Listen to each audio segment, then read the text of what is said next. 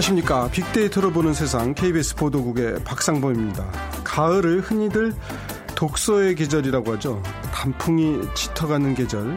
아무래도 밖으로 나가시는 분들 많으실 텐데 단풍나무 아래서요.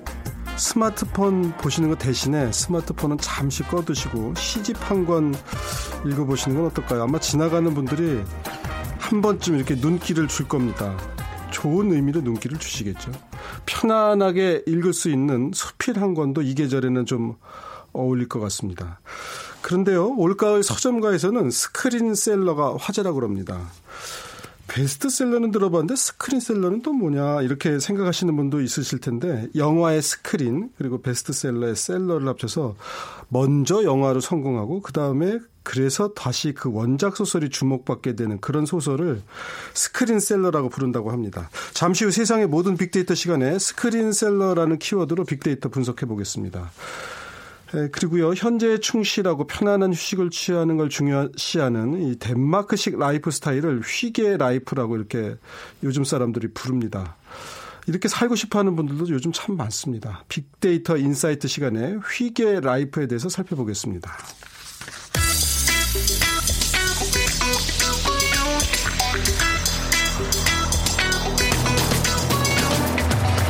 오늘 여러분이 궁금한 모든 이슈를 알아보는 세상의 모든 빅데이터. 다음 소프트 최재원 이사가 분석해드립니다. 네, 어서 오십시오. 네, 안녕하세요. 저도 이제 이렇게 서점에 좀 자주 가는 편인데 뭐 드라마가 히트해도 그게 소설로 나오는 경우도 있고요. 네. 하여튼 그 뭔가 텔레비전 매체에서 화제가 됐던 것들이 책, 으로 출간되는 경우들도 참 많고 그렇죠. 저희 회사 이제 프로그램 중에도 그런 게 있는데 또 반대의 경우 그러니까 소설에서 시작해서 영화관에서 아주 큰 호응을 얻는 경우들도 있고 그런데 네네. 또 만화도 또 워낙 이제 영화랑 같이 어떤 웹툰이죠. 그, 그 네. 그림이 있고 이야기 스토리 라인이 있다 보니까 그렇게 쉽게 많이들 이제 갖다가 서로 어, 각색해서 쓰고 그런 경우가 있는 것 같아요. 어, 이번 가을에는 소설이 원작인 경우들이 꽤 좀 있는 것 같아요. 어쨌든 이 영화가 중요한 또 요소가 되기 때문에 이 예. 기존에 발간된 책이 또 네. 화제가 되는 건데요. 이 소설을 바탕으로 영화가 이 개봉될 때마다 이 그 원작을 다시 찾는 독자들이 증가가 되고 네. 있고요. 그러니까 출판계와 영화계 모두 이 스크린셀러라는 이런 걸 통해서 시너지 효과를 얻고 있는데 서로 윈윈하는 거네요. 그렇죠. 예. 이 소 설을 토대로 한 영화가 지금 꾸준히 제작이 되고 있다라는 거고요. 특히 올 하반기 이 가을에 이 김영하 작가의 살인자의 기억법 그리고 또 김훈 작가의 남한산성 그리고 아직 개봉 안 된 정유정 작가의 그 7년의 밤 등이 이 소설 원작으로 이 영화가 개봉이 됐거나 개봉될 네. 예정입니다. 그러니까 이렇게 제작된 영화는 그 원작의 그 매력을 스크린에 얼마나 충실하게 옮겼는가 혹은 소설을 어떻게 재해석했는가 하는 것이 또 흥행의 관건인데요. 네. 사실 이 책은 흥행에 성공했지만 영화는 흥행에 성공하지 못한 경우도 많았잖아요. 네. 예, 또이 대표적으로 오래전부터 이 해리포터나 이 반지의 제왕 같은 경우가 이 스크린셀러로 어, 히트가 된 영화였고요. 이미 수십 년 전부터 이 스크린셀러가 이 서점계와 같이 손을 잡고 최근 들어 더 더욱 주목받고 있는 추세라고 보면 되겠습니다. 네. 저 같은 경우는 그 이제 해리포터 같은 경우는 아이들하고 같이 영화를 먼저 보고 나중에 이제 그 책을 봤는데 또 소설 을 보면 맛이 달라요. 그, 그 작가의 그 아주 짝 쫄깃쫄깃하다고 표현해야 될까요? 그 특유의 문체들이 있잖아요. 이번에 네. 그 남한선성 같은 경우도 김훈 작가의 아주 그 특유의 필체 힘찬 필력이 느껴지는데 영화는 또 어떻게들 감상하셨는지 모르겠어요. 이 경우에 따라서 소설은 마음에 들었는데 영화는 별로였다. 또 반대로 그렇죠. 예, 반대의 경우도 있고 그렇잖아요. 사람의 성향에 많이 좀 어, 영향을 받는 것 같고요. 예. 저 같은 경우는 사실 이 영화를 먼저 보고 그리고 예. 책을 읽는 경우가 종종 있는데 예. 그 경우 가 훨씬 더 느낌이 더 살아나는 것 같더라고요. 아, 영화를 네. 보시고 소설을 또 일부러 찾아서 보시는 네네. 편이세요? 그러니까 왜냐하면 이제 그때 처음에 읽었을 때하고는 영화를 본 다음에 느낌이 좀 다르게 어, 책을 그, 읽을 맞아요. 때 그런 어, 경우도 있고 있어서 90분 안에 그 영화의 감동 같은 게 있는데 그거를 조금 더 자세하게 다시 한번 그리고 또, 촘촘히 좀 보고 그렇죠. 싶은 생각도 똑같이 있죠. 똑같이 바꾸진 않잖아요. 그러니까 네. 뭐가 다른지를 또 찾아내는 것도 아 그렇죠. 그 맛이더라고요. 그 네. 사실 이제 소설 원작을 그대로 영화로 만든 다면 어떻게 보면 재미없을 재미없죠. 수도 있어요. 이미, 네, 이미 본 사람들이 네, 입장에서는. 맞아요. 음. 그런데 이번에 이제 조금 전에 소개해 주신 것들을 포함해서 유독 소설을 원작으로 한 영화가 많은 것 같아요. 네, 앞서 언급했듯이 살인자의 기억법 그리고 남한산성을 포함해 올 가을에는 이 소설을 원작으로 한 영화가 사람들로부터 많은 사랑을 지금 받고 있는데요. 올해 9월부터 10월까지 그 영화 키워드 상위에 올라온 그 단어들을 살펴보면 이 소설을 소설을 원작으로 한 영화가 31%를 차지했고요. 네. 그 외에 웹툰이나 만화를 원작으로 한 영화는 5%, 또 영화 자체가 원작인 경우가 64%를 차지한 것으로 나타났는데 이 소설 원작으로 한 영화 남한산성, 이 살인자의 기억법, 뭐 대장 김창수 등의 작품이 포함되어 있고요. 또 원 웹툰이나 만화 원작인 영화는 희생 부활자, 뭐 신과 함께라는 그런 영화가 있습니다. 또 영화 자체가 원작인 작품으로 킹스맨이나 범죄도시 등이 이제 나타났는데 어 사실 이 소설 원작 영화가 차지하는 비율이 단편적으로 보자면 31%가 낮게 보이지만 사실 이 수치는 지금 높은 수치라고 볼 수 있고요. 그러니까 그렇죠. 올, 예, 네, 영화의 올, 원작의 30%를 소설에서 가져왔다 그러면 뭐 예. 그렇죠. 그래서 올 여름 상위 영화 키워드로 분석했을 때는 영화가 18%밖에 되지 않았기 때문에 사실 지금의 이 31%라는 수치는 높은 수치라고 볼 수 있는데요. 어, 어쨌든 빅데이터에 따르면 이 여름 소설 원작 영화가 차지하는 비율이 어, 18%에서 지금 31%로 증가됐다. 그만큼 가을에 사람 들이 이 소설을 원작으로 한 영화를 더 많이 그렇죠? 좋아한다. 예. 봄하고 여름에는 좀 웹툰에서 갔다 오는 영화들은 조금 가볍고 편하게 볼 수 있는 영화고 소설을 배경으로 하는 건 아무래도 조금 무거운 주제인 경우도 있으면서 좀 침착하게 자세히 봐야 되는 면이고 그렇잖아요. 분명히 이런 것도 있는 것 같아요. 가을하면 음. 또 책이잖아요. 그렇죠. 근데 책을 또 굳이 읽기는 싫고 그러면 이, 이 책을 원작으로 한 영화를 보면 예. 책도 왠지 읽었다라는 안정감이 예. 들겠다는 생각이 들어요. 그 덩케르크도 원래 소설이 었던 건가요? 네. 그 저도 영화로는 봤는데. 예. 네. 그 덩케르크 같은 영화도 보면 감독이 사실은 또 유명한 분이고 그래서 감독을 또 믿고 아, 이 소설인 줄은 몰랐는데 그러니까 이 기왕에 본 소설이어도 감독을 믿고 또 어떻게 또 새로운 세계를 만들어냈을까 이런 기대를 갖고 보시는 분들도 꽤 있는 것 같아요. 그 영화가 흥행하는 그 천만 관객의 기준이 예. 사실은 예. 이 감독과 그리고 이제 배우 그리고 예. 이제 스토리 세 가지 기준으로 봤을 때는 감독의 비중이 훨씬 더 높았어요. 그러니까 그렇죠. 그러니까 사람들은 영화를 선택을 할 때 어떤 감독이냐가 이 선택의 기준에 있어서 그렇죠. 아주 영화를 감독의 예술이라 그러죠. 예, 그만큼 예. 이제 감독이 차지하는 비중이 크다 보니까 드라마는 작 작가의 예술 작가 스토리에 대한 얘기를 비중이 크죠. 네.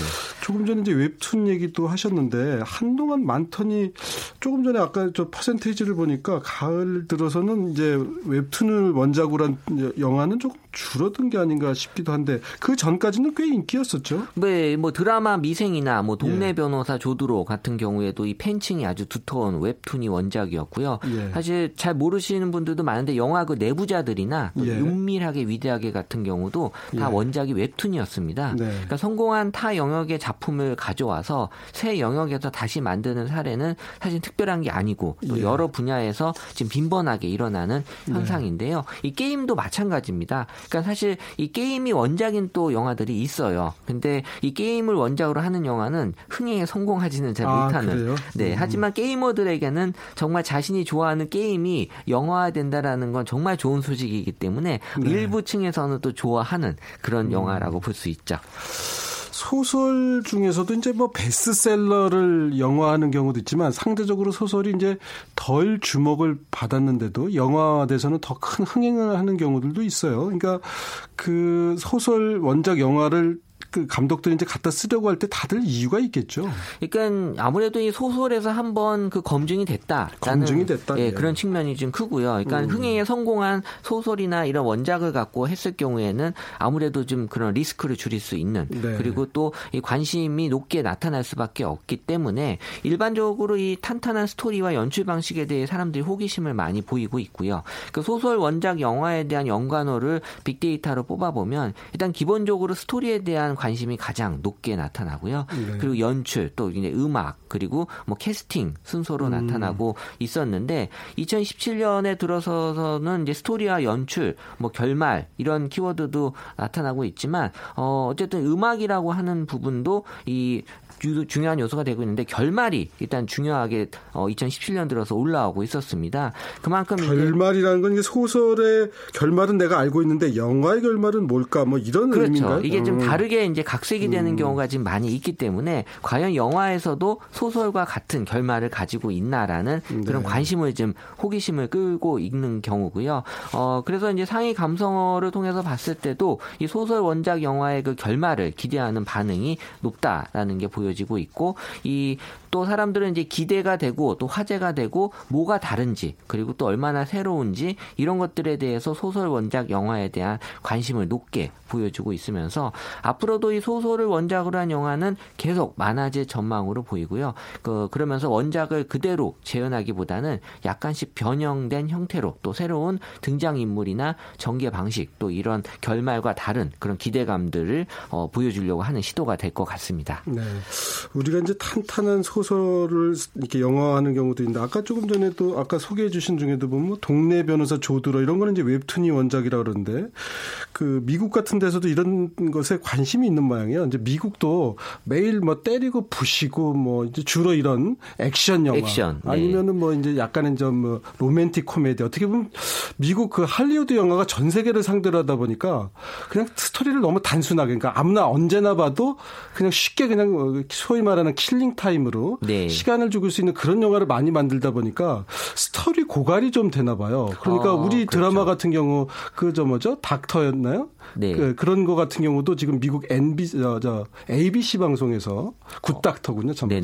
굿닥터도 어, 인기리에 지금 방영이 되고 있다는데 그러니까 이런 우리가 좀 스토리를 좀 탄탄한 스토리들을 갖고 있는 건 우리 국내에서뿐만이 아니고 해외에서도 호응을 좀 얻는 게 아닌가 싶어요. 사실 컨텐츠에 대해서만큼은 우리 국내 문화계에서도 많은 또 이런 또 다른 해외에서 많이 좋아하고 있기 때문에 네. 사실 스토리 같은 경우 우리는 아주 중요하게 보고 있거든요. 예. 그러니까 액션 같은 경우는 사실 말씀하신 대로 이제 그때 보고 끝나는 경우가 많은데 예. 오랫동안 지속적으로 이어지긴 힘들거든요. 예. 그러니까 이런 것들이 이제 스토리가 갖는 장점들을 많이 살려 나가고 있는 것 같아요. 그래서 지금 이제 소 소설과 영화가 서로 이렇게 상호 보완적인 형태로 지금 나타나고 있기 때문에 네. 어, 이 전문가들에 따르면 이 원작과 재해석된 작품을 비교하는 데서 오는 그 흥미가 분명히 그렇죠. 존재하는 것 같고요. 그러면서 이 소설과 스크린의 그 윈윈 효과가 아직까지는 잘 나타나고 있고 예. 실제로 소설과 영화가 서로 보, 상호 보완적인 형태로 어, 있다고 보이는 게 빅데이터 상에서도 어, 잘 발견이 되고 있는데요. 그러니까 2015년부터 17년까지 이 소설에 관한 상위 연관 연관어를 분석해 보면 올해 들어서 이제 연기라는 키워드가 이제 새로 나타나고 있거든요. 그러니까 이런 소설에 대한 원작으로 이 나타난 드라마나 이 영화 같은 경우가 많이 보여지고 있다라는 거고 이 소설에 대한 관심이 어떤 캐릭터나 소재 이런 것들을 통해서 이어지기도 하지만 영화 속 배우들의 연기를 통해서도 어, 새롭게 재해석이 되는 어, 그러면서 이 영화의 경우는 해가 갈수록 이런 그 보완적인 관계가 분명히 나타날 수밖에 없는 형태가 되고 있는데요. 어쨌든 2015년 영화 상위 연관어에는 소설과 관련된 키워드가 발견되지 않았지만 2016년도에 영화에 나타나는 키워드에 이제 책이라는 키워드가 네. 이제 4위로 올라왔고요.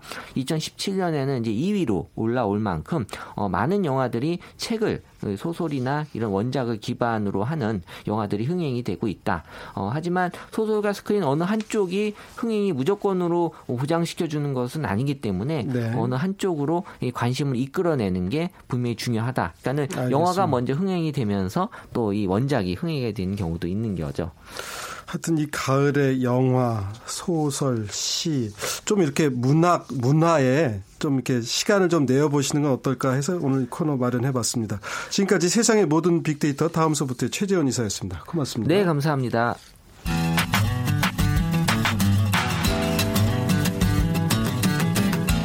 마음을 읽으면 트렌드가 보인다.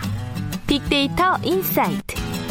타파크로스 김용학 대표가 분석해드립니다. 어서 오십시오. 안녕하세요. 저희가 지금 영화, 소설 뭐 이런 얘기를 좀 나눴습니다.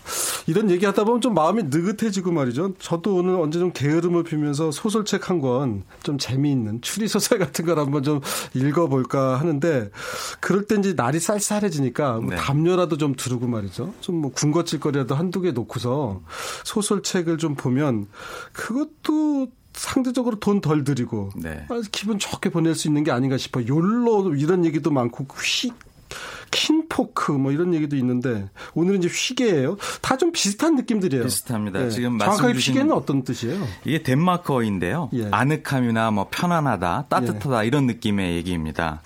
그러니까 이 덴마크나 스칸디나비아가 예. 위도가 북쪽에 있기 때문에 좀 날씨가 쌀쌀하고 춥죠. 지금 이제 아주 겨울이 길어지고. 네. 그런데 좀 더 안온하고 따뜻한 네. 느낌의 라이프 스타일을 추구하는 그런 네. 형태인데요. 지금 말씀하신 것처럼 일상 속에서 아늑하고 편안한 분위기에서 만들어지는 소박한 삶의 행복을 추구하는 것이죠. 네.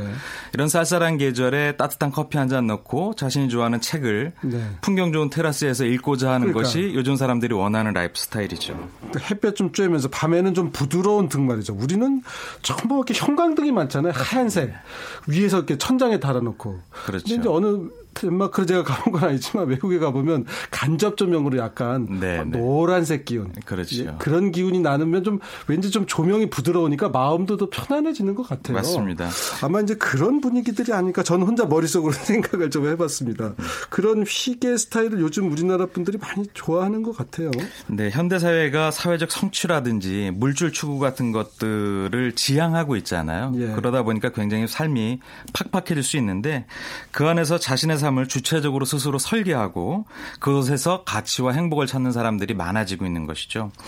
최근 국내에서 심각한 사회 문제 중에 하나가 바로 어, 경제적 양극화인데요. 네. 이러다 보니까 소득 격차가 벌어지면서 경제적 중하위층이 상위층이 되는 것이 많이 어려운 네. 그런 상황이 됩니다. 특히 청년들 같은 경우에는 스펙을 갖춰도 취업이 힘들고요. 개인의 노력만으로는 지금의 상태를 극복하는 것이 네. 어려운 상황이죠. 그러다 보니까 결혼이라든지 육아라든지 아니면 인간관계나 꿈 같은 것들을 포기하는 이런 사회 현상이 벌어지고 있는데 이런 현상 속에서 자신이 원하는 삶을 설고자 설계하고자 하는 이런 니즈들이 나타나고 있는 것이죠. 네. 그래서 좀 어딘가에서 쉬고 싶은 데 어디 가서 밖에 나가서 쉬려니까 돈 들고 집안에서 사실은 이제 친구들하고 말이죠. 이렇게 모여서 뭐 여러 가지 게임도 하고 놀 수도 있는데 좀 이렇게 따뜻한 분위기에서 각자 좀 자기가 먹을 거 하나씩 싸들고 오면 서로 부담 없이 시간을 보낼 수 있지 않을까 저는 생각을 해보는데 요즘 젊은 분들은 이 hygge life라는 걸 어떻게 즐기고들 있나요? 그 휘게와 관련된 사람들의 담론을 분석을 해보니까 네. 경쟁하지 않는 삶이라든지 네. 가족과 함께하는 따뜻함, 네. 사람들과의 나눔, 네. 소소한 취미 생활 등 이런 것들을 장점으로 꼽고 있습니다. 네. 그러니까 스트레스가 심한 현대 사회에서 좀 더 여유를 찾아보자 이렇게 얘기를 하고 있는데요. 네. 실제 빅데이터를 통해 통해서 연관어 분석을 해보면 여행이나 친구, 가족, 커피, 선물, 운동 이런 연관어들이 상위에 나타나고 있습니다. 네. 말씀하신 것처럼 돈이 별로 들지 않아도 행복감을 느낄 수 있거나 혼자일 때보다는 함께 할 때 행복이 더 커진다고 느끼는 그런 네. 측면들이 강조가 되고 있는 거죠. 형태를 한번 보니까요. 네. 가족과 함께하는 시간을 굉장히 중요하게 생각을 합니다. 그래서 어린 자녀들과 주말에 근교나 바다로 캠핑을 네. 가거나 뭐 휴가를 가기도 하고요. 혹시 라떼파파라는 용어를 들어보셨나요? 처음 들었습니다. 네. 라떼파파는 한 손엔 커피를 들고 다른 한 손으로 유모차를 모는 아. 북유럽에 있는 아빠들의 모습인 건데요. 이 라떼가 그 커피 종류 그 라떼. 네, 그렇습니다. 아, 예. 최근에 어린 자녀의 육아에 적극적으로 동참하는 육아데디들을 예, 일컫는 예, 얘기인 거죠. 예, 예. 그러니까 육아데디가 굉장히 많아지고 있고요. 이런 것들은 육아휴직을 신청하는 남성의 비율이 높아지는 것으로도 예. 증명이 되고 있죠. 또 친구와 함께 커피를 마시거나 선물을 교환하거나 혹은 운동이나 요리, 뜨개질 같은 다양한 취미를 함께 즐기면서 대화하고 공유하는 네. 모습들로 나타나고 있습니다.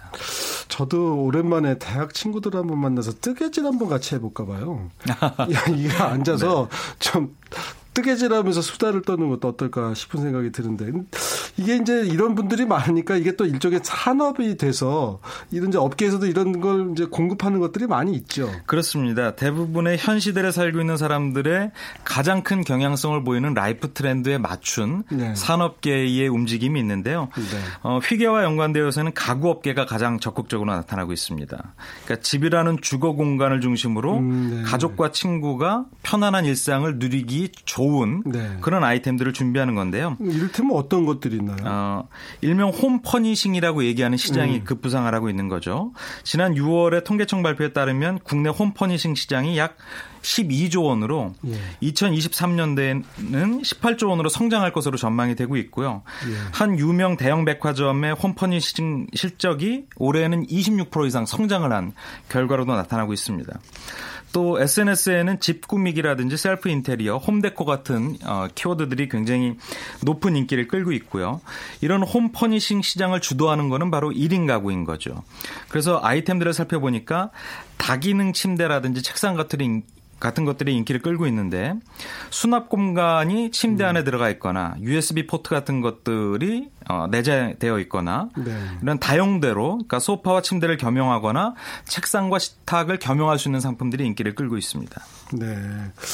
그렇군요. 이게 이제 혼자 사는 분들의 영향도 있고 저 같은 경우도 꽤 몇 달 전에 조그만 그 이렇게 들고 다닐 수 있는 조그만 식탁을 하나 사왔어요. 그래가지고 네. 이제 식구들하고 탈레비 보면서 쇼파에서 이렇게 보니까 자꾸 뭐 흘리니까 쇼파 틈으로 뭐가 들어가더라고요. 그래서 네. 이렇게 들, 손으로 들고 다닐 수 있는 그, 그, 저, 조그만 소반 같은 이런 걸 네, 사서 네, 네. 그 먹, 먹으면서 이제 텔레비로 영화도 보고 그러거든요. 그래서 가보니까 그런 거 찾는 분들이 많더라고요. 그렇습니다. 그래서 어, 그런 필요성을 일깨우기 위해서 예. 큰 가구 업체들은 쇼룸을 만들어 놓고 있는데요. 예. 소비자들이 원하는 바를 만들어 놔서 눈으로 예. 보고 느끼고 예. 경험할 수 있는 공간을 먼저 체험케 해주고 예. 거기서 구매가 일어나게끔 유도하고 있죠. 예, 아주 뭐 큰 가구보다는 조그맣고 예쁘고 네. 가격도 상대적으로 좀 싸고 말이죠. 그렇습니다. 그런 것들이 많이 있더라고요. 플라스틱으로 만든 것들도 참 많고. 최근에 많은 가구들은 DIY 제품을 내놓고 있는데요. 예. 소비자가 직접 원하는 형태로 조립해서 쓸 수 있는 형태로 상품을 나오고 있죠. 덴마크 무슨 하여튼 거기서부터 이제 하는 거죠. 이케아인가요? 예. 네네. 그 영향을 좀 받는 것 같아요. 북유럽 스타일이 최근에 국내에서도 큰 인기를 예, 끌고 그러니까 있습니다. 그런 가구들이 아기자기하면서도 쓸모도 좀 있고 말이죠. 그렇죠. 가격도 싸다 보니까 국내 이제 업체들도 대응해서 많이 만들어서 맞습니다. 요즘엔 찾, 찾으시는 분들이 많은 것 같아요. 휘게와 관련된 행사들도 꽤 있다고요. 그렇습니다. 또 숙박업계의 휘겔리케이션이라는 용어들이 나오고 있는데요. 편안함이라는 뜻의 휘겔리와 휴가를 뜻하는 베케이션이 합해진 용어이죠. 네. 일상에서 크게 벗어나지 않으면서도 편안한 호텔에 머무르면서 소위 힐링을 즐기려는 소비자들을 타겟으로 하고 있습니다. 어, 이런 휘게케이션 상품 같은 것들은 특히 지난 추석 연휴에 크게 인기를 끌었는데요. 어, 큰 규모의 정원에서 산책하고 이국적인 야외 수영장에서 물놀이를 즐길 수 있는 패키지라든지 아니면 루프탑에서 수영과 파티를 함께 즐기는 상품 네. 혹은 무제한 맥주에 비비큐 치킨까지 나올 수 있는 패키지도 있고요. 네. 재밌는 것은 어, 대형 리조트 체인에서는 약 2,700여 개의 예술품을 체인에 배치를 해서 마치 미술 관에 온 것 같은 느낌들을 경험케 해주는 음. 것들이 있습니다. 실제로 이런 상품들을 이용한 소비자들의 어, 평가를 살펴보니까 편안하다, 따뜻하다, 행복하다, 뭐 이런 긍정적인 반응들이 음. 주를 이루고 있습니다. 홈캉스라고 지난번에도 소개되셨는데 이제 이런 건 돈이 좀 있어야 될 것 같아서 저는 못 해봤어요. 네. 저는 못 해봤는데, 그러니까 이게 이제 휘게라는 게 편안하고 소박한 휴식이라는 거에 비춰보면 약간 좀 그 그런 면도 있는 것 같고 뭐 다양한 계층에서 활용을 할 테니까 이, 그런 생각도 들면서 또 무슨 전시회 같은 경우도 좀 있는 모양이죠. 네, 주목할 만한 행사가 최근 동대문 디자인 플라자에서 열리고 있는데요. 네. 일명 덴마크 현대 건축전입니다. 네. 그러니까 주한 덴마크 대사관과 서울 디자인 재단이 협력해서 선보이고 있는데 어, 도시 설계가 잘 된 선진 사례로 어, 손꼽히고 있는 덴마크 음, 네. 건축가의 도시 설계 사례를 볼 수 있는데요. 네. 어, 휘게 문화체험 공간도 있어서 이런 부분들을 방문한 소비자들이 힐링이 되었다라든지 눈이 네. 즐겁다나 신기했다라는 평가들이 많이 나오고 있습니다. 예. 이게 이제 우리나라 얼마 전부터 북유럽 특히 덴마크 바람 불면서 덴마크 분들도 좀 어떤 경우는 당황해 하시는 것 같아요. 왜 이렇게 우리를 좋아해? 우리처럼 살라 그래? 네, 늘 있어왔던 일상이지만 어, 우리는 너무 지루해. 뭐 그러시더라고요. 그러니까 네. 서울 오면 우린 너무 좋아.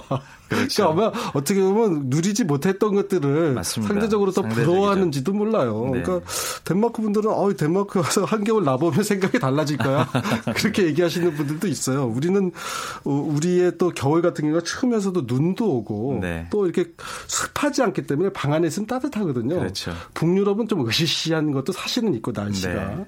이제 아마 우리가 워낙 바쁘게 살다 보니까 이런 덴마크식 편안한 삶 이런 거에 대한 이제 관심이 있는 거겠죠. 앞으로 앞으로도 근데 이런 흐름은 계속 됐겠죠? 네, 최근에 방송한 연예 프로그램에서 유명 스타가 나와서 어, 민낯을 보여주거나 요가를 하거나 소박한 밥상을 앞에 두고 남편과 얘기를 나누는 프로그램이 굉장히 큰 인기를 끌었거든요. 네. 그 프로그램에서 보여주는 일상이 바로 휘게 라이프다라고 생각들을 아, 하고 있는 것이죠. 예. 소소하지만 편안한 이런 휘게 라이프에 동경과 갈망이 앞으로 훨씬 더 크게 확산이 될 것 같고요. 육아휴직을 신청하는 아빠라든지 아니면 저녁이 있는 삶을 꿈꾸는 주부라든지 아니면 연인이나 친구와 주말에 근교 여행을 편안하게 갔다 오는 형태들은 굉장히 크게 증가할 것으로 보여서 이렇게 바뀌고 있는 라이프 스타일에 대응하는 상품들이 앞으로도 굉장히 많이 나올 것 같습니다. 그 전에는 사실은 저희 특히 이제 저희 아버지 세대나 뭐 큰형님 세대 남성분들은 시간이 나면 술을 마셨어요. 네. 친구를 불러서 그렇죠. 술. 모든 일의 마지막이 술. 모여서 행사하고 술. 그렇죠. 무슨 회의하고 술 한 잔. 그러니까 아마 이제 이런 세상은 바뀌는 것 같아요. 가족들과 함께 하면서 뭐 가볍게 한 잔 정도 할 수는 있지만 이 흐름 자체는 아마 앞으로도 이렇게 가지 않을까 싶은데 그러기 위해서는 조금 더 많은 그런 소재들을 공부할 필요도 있는 것 같아요. 그렇습니다. 자꾸 연구해야만 가족들하고 하고 시간을 보내는 것도 하나의 방법이 되지 않을까.